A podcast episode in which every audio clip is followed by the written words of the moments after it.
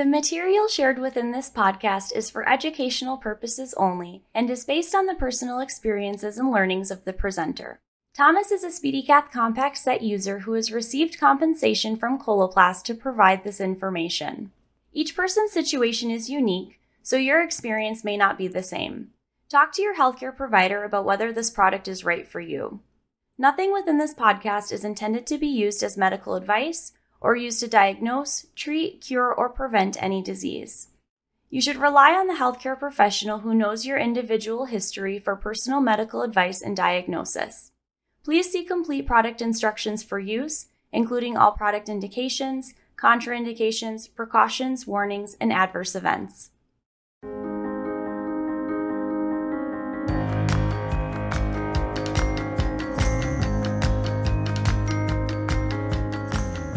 Welcome to the Real Talk Bladder and Bowel Conversations with Coloplast Care podcast, where we believe having real, honest conversations about bladder and bowel management can improve wellness, reduce stigma, and foster community support. I'm Brianna, your host, and I'm a Coloplast team member dedicated to making life easier for people with intimate healthcare needs. Let's have a real talk. Today's guest is Thomas Cloyd, a Minnesota native who now lives in California, where he works in healthcare. About a decade ago, Thomas was left paralyzed at the C5 C6 level after a diving accident. For him, the road to independence started at Courage Kenny Rehabilitation Institute, where he completed their activity based locomotor exercise program. Since then, he's incorporated lots of exercise into his routine, which has helped him become more independent. In 2018, he achieved another milestone and earned a Master of Business Administration from the University of Minnesota Carlson School of Management, which led to his new career in California. Despite being far away from his established support system, Thomas has been able to live a life full of activity, socialization, and travel. Another key to independence has been developing a routine to catheterize on his own, which he believes is a major reason he's able to live the life he wants. Thomas will share his catheterization best practices, tips and tricks, and advice to help others on the road to independence. Thank you again for joining us, Thomas. Um, to start out, we would love to hear a little bit about you. My name is Thomas Cloyd. I currently live in Oakland, California, but I was born and raised uh, just outside Minneapolis, Minnesota. The reason I'm here, I think, is because in 2012, in July, I dove off a pontoon boat, hit my head on a sandbar, and broke my neck. My C5 vertebrae burst into my spinal cord, uh, resulting in paralysis. So I'm a quadriplegic, C5, C6 level mostly. So paralyzed below my chest, no finger function, but I have some wrist flexion and about 20% triceps, which has been really key to allow me to become independent. It's pretty crazy how just small little levels of function can really dramatically change what you're capable of doing or, or it makes it easier to do certain things. So, spinal cord injury about nine years ago. Since then, uh, I've done a lot of things, both in the recovery of my injury, but then also kind of just trying to get back to the life I was living before. Um, I did a lot of rehab at the Courage Kenny Institute. I did the ABLE program, if people are familiar with it, which is really cool. And then just a lot of exercise. And I've really focused on fitness a lot and kind of just general fitness instead of the more typical PT OT fitness. And so I've been able to push myself there, which again has allowed me, I think, to become independent because I'm able to take more risks, kind of build these muscles up. So I've been focusing on fitness, but then also kind of uh, professionally looking at how to deliver a therapy to restore function to spinal cord injury. Um, I'm sure a few people may be aware there's a lot of cool stuff happening with implanted devices and stimulators that is impacting injury and actually returning volitional movement. People aren't playing basketball yet, but we're on a pathway to get there. And so I have also been involved with trying to get funding from the government and other people interested into building that out. So I've been doing that over the past few years. And then ultimately, I went to business school and graduated in 2018 and then moved out here to California. So I went to business school in Minnesota, moved here to California in 2018 um, for a job working for a big healthcare system. And uh, yeah, it's been great. Thank you for sharing your background and your journey with us. It certainly sounds like you've put a lot of effort into exercise and therapy to support your path to independence. And I'm sure that there were obstacles along the way. Would you be able to share what some of those challenges were as you adapted to your new lifestyle? Yeah, I mean, it would probably easier to answer what were the easy parts because they're fewer. I mean, as you can imagine, it's just a total life change. I kind of, it's kind of like a rebirth because you have you have a new body. I mean, it's really your function is completely alien to what you were experiencing before. So, sure, I could still move my arms and I have fingers, which I can kind of line up to things and pick them up using tenodesis and some things like that. But it felt totally alien, like a newborn. You know, newborns walking around falling on their face because they don't know how long their legs are or how, how it works. I guess newborns don't walk. Toddlers, I, I don't have any kids. But um, not only is it shocking mentally and all that kind of stuff, but just purely physically, even if you have like a lot of function, you still now have this new body you need to figure out how it moves. And the only way you can do that is with time.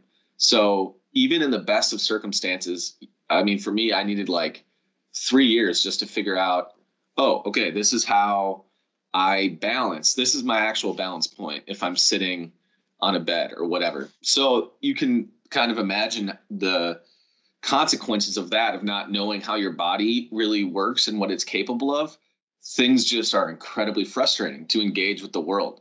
Like, picking up a glass. I mean, I don't I don't have any grip, and so you have to use two hands and figuring that out. So it honestly applies to every single aspect of every single second of your life. Because even when I'm laying down in bed, I'm at risk for a pressure sore. So I would need to be conscious of I would have to turn, going to the bathroom and, and cathing. Like I in the beginning, I didn't really have any good sensation to know do I have to pee or is this just normal or what's going on? And then maybe I'd I would have a bladder spasm. So to be specific, I think really the hardest part when I first got hurt, it probably was bowel and bladder management because I had a PCA that helped me for the first couple years. That would help me. I mean, when I first got hurt, they were with me. I think maybe six hours a day, three hours in the morning, three hours at night, helping me get dressed, helping me do my bowel program, cathing me, um, helping me transfer everything. And so that was actually kind of dealt with. But then if I'm going out in public and trying to hang out with my friends, I didn't, I couldn't cath myself. And I also wasn't confident in my bowel program. So always I was thinking, I'm going to pee my pants at this bar and that's going to be horrible and that's going to suck. So, and I'm not even just saying that because this is a coloplast mm-hmm. interview, but it's, I, it really was, that's the one that's so out of control, but also so messes things up because like once you're have gone to the bathroom on yourself, there's a lot of steps to get clean and back if you're out in public. Um, so yeah, I'd say that, and then um, I mean, then dealing with insurance to get uh, you know wheelchairs and the right finding the right supplies. I don't know. There's a whole lot, but I think that bathrooms and that actually still sticks with me too. I mean, that's still in the back of my head. It's always like because you just don't have any control. I don't have any control over my bowel and bladder, so you're relying on like the the things you can prepare yourself to do, but there's still going to be accidents, and then it's just devastating. That definitely would be challenging and and really limit your independence. So I'm sure that there are many listeners who have experienced similar struggles, especially at first. Would you share your initial reaction to learning you'd need to use intermittent catheters? Yeah, I mean, I was probably less shocked than one would think because, like, it's just so jarring and stuff is so messed up. It kind of felt par for the course.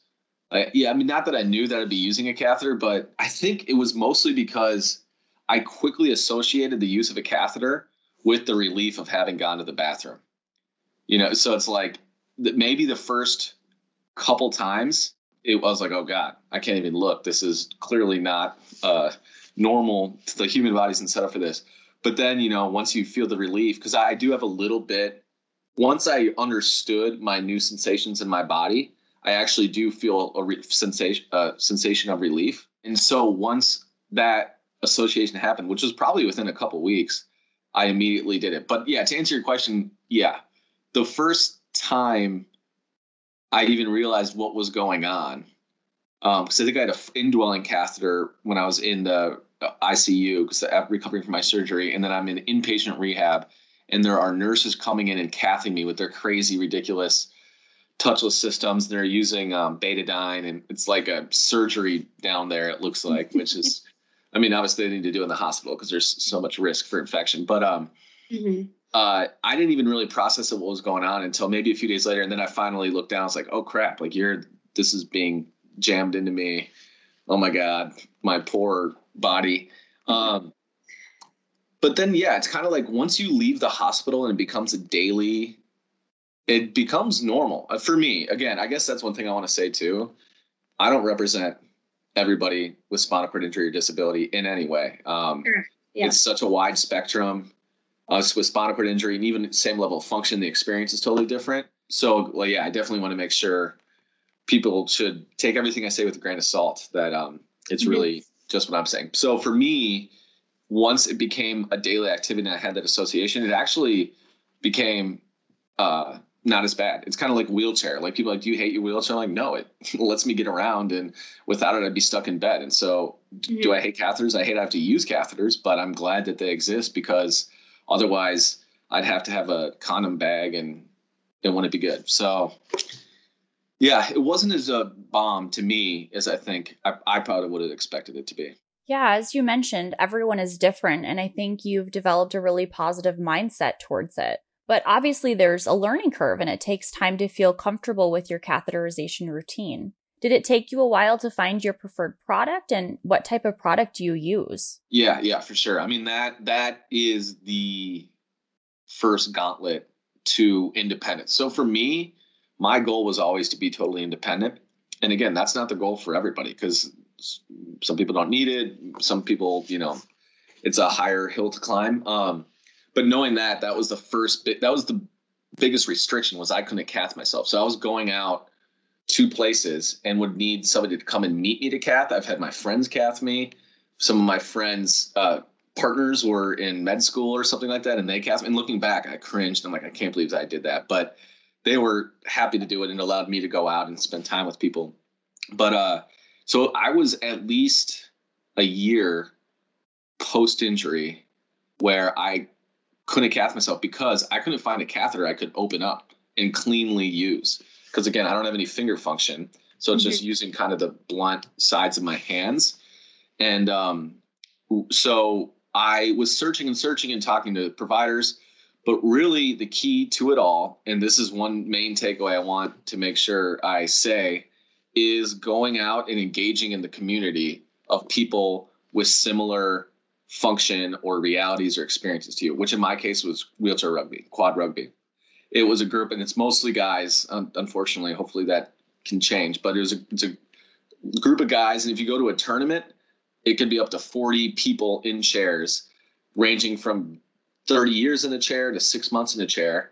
And you can then imagine all the different techniques and tools and stuff that people have. So I went to my first tournament not being able to cath myself having talked to physicians and some people to figure out what catheters existed and then went home from the tournament and had identified a catheter that I could use because somebody gave it to me. I tried it, tested, did it, and was like, okay, wow, this is literally life changing. And it was it's the SpeediCath compact set, so the, with the bag attached, the little torpedo turquoise one. I'm sure you may be familiar with it. Um, and uh, yeah, some some guy had it, and I was, t- I mean, because again, this is stuff that people are going to talk about. As a newly injured guy, I'm like, well, how do you transfer? How do you get dressed? How do you go to the bathroom?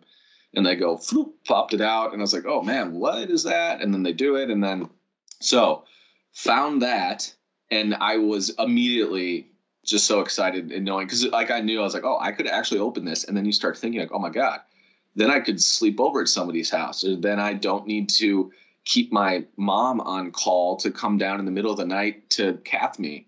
I can go on a plane longer, you know, if I really need to. So it's like it just opens up so much knowing that you could do it on your own.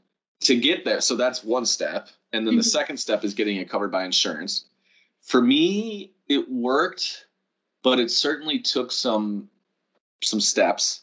Mm-hmm. Um, and then there's the actual technique of doing it on my own every day and, okay. maybe we'll talk about this, but like, how many do I need to carry? How do I pull my pants down? How much do I need to clean? What do I do with the bag after? Um, how like what's my body position? You know, all that kind of stuff, and that continues to improve. I mean, honestly, I'm still figuring out new tips and, and ways or new tricks and new ways to do it. But easily that was years to refine my technique. I mean, I was immediately able to do it, but I'm able to now do it in more situations and more quickly and more cleanly um, every time. You know, just that you repeated process, you kind of continue to improve. So now that we've talked a little bit about your initial experiences, let's switch gears and talk about your journey to really being independent. So when you moved to California, you really left a strong support system back in Minnesota, which must have been scary. Will you tell us a little bit about what it was like adapting to that independence? Yeah, I may not be as deep as a person as I uh, probably should be, but I mean, I had already, I, so I studied abroad in my business school program. I went to Stockholm for two and a half months where I lived alone in an apartment. And I had some other friends out there, but that was, it was, I meant it as a dry run, kind of to prep to make sure I can handle it living alone. And so that certainly kind of gave me the confidence, I think, to know I could do it.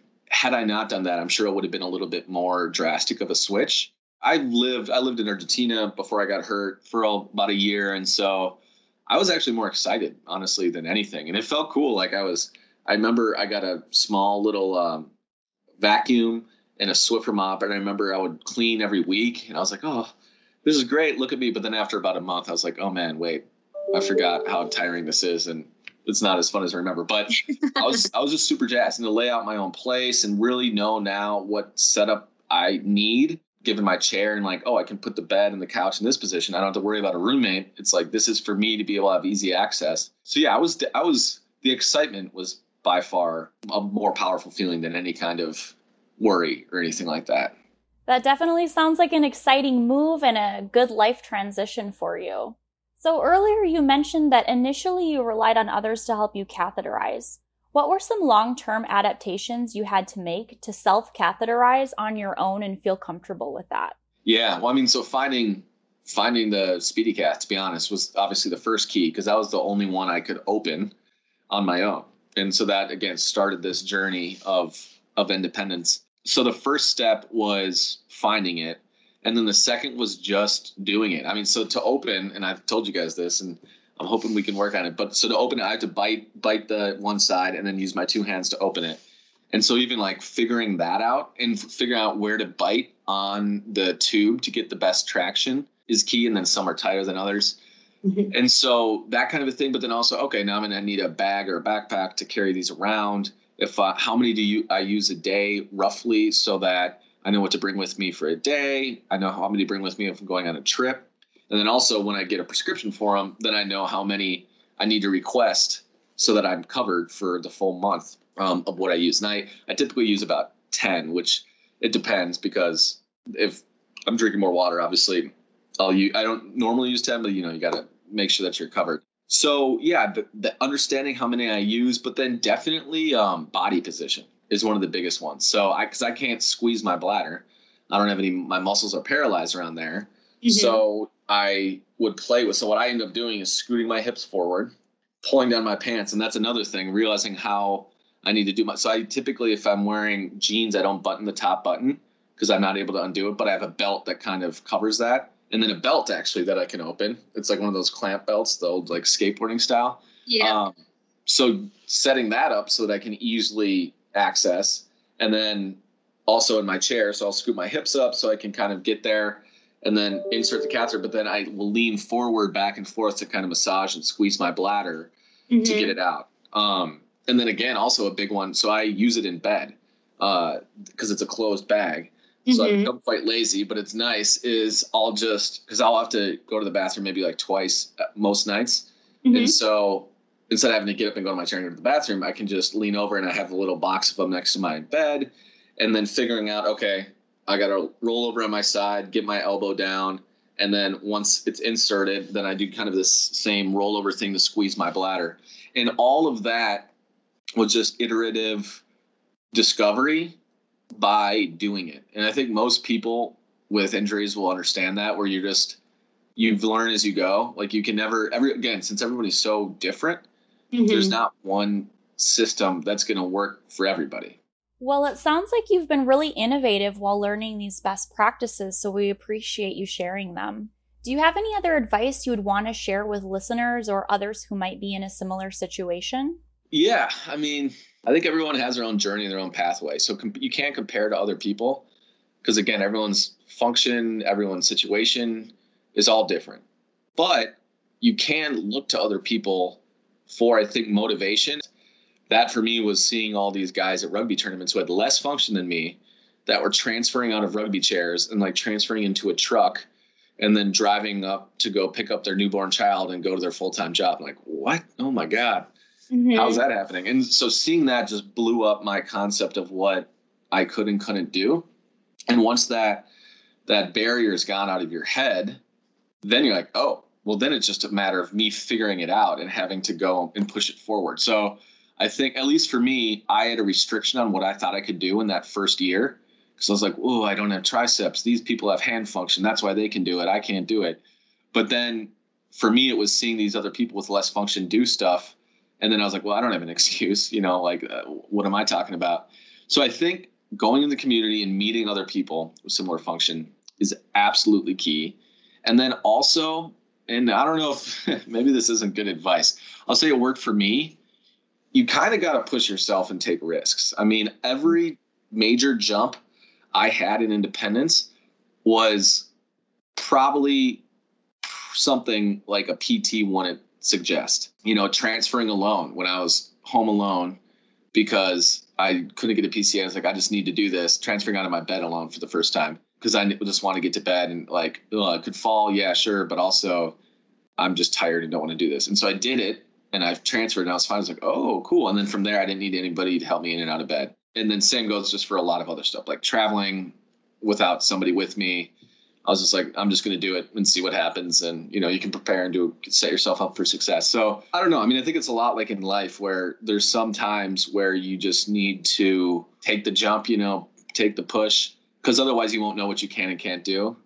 Then again, you don't want to fall and like break your leg or anything like that because that would really suck. But yeah, for me, it's been jumps, and a lot of time it's been a clear goal that leads to more independence. So again, like flying alone, transferring, sleeping at somebody else's house. Yeah, all that kind of stuff. So yeah. meeting other people in the community and then really being willing to take a risk, though I don't I don't I can't officially recommend that. I'll say it works for me. Thomas, it has been such a pleasure having you here with us today. Thank you for sharing those initial experiences with catheterization and how you've adapted to being able to self catheterize over time. It sounds like it's really enabled you to live a more fulfilling, independent life, and we hope that your tips, tricks, and advice can help others who might be in a similar situation. So, thank you again for joining us on Real Talk. If you're new to using an intermittent catheter, you may have questions about how to catheterize, your routine, and how to stay healthy and compliant. It can be a confusing time, and we're here to help. Coloplast Care is an ongoing product and lifestyle educational support program to help intermittent catheter users with health and lifestyle tips to become confident in their routine. When enrolled, you'll receive a welcome call from your personal advisor who can help answer your questions, troubleshoot, and even send product samples, with the ultimate goal of meeting you where you are in the learning process to help you be successful in your new routine. You'll also receive a free welcome kit in the mail filled with clinician validated education, a bag to carry your catheters in, Isagel for sanitization on the go, and more. You can sign up to Coloplast Care for free by visiting www.bladder.coloplastcare.us, calling 866 226 6362, or visiting today's podcast description. Samples available with valid prescription only. Limitations apply.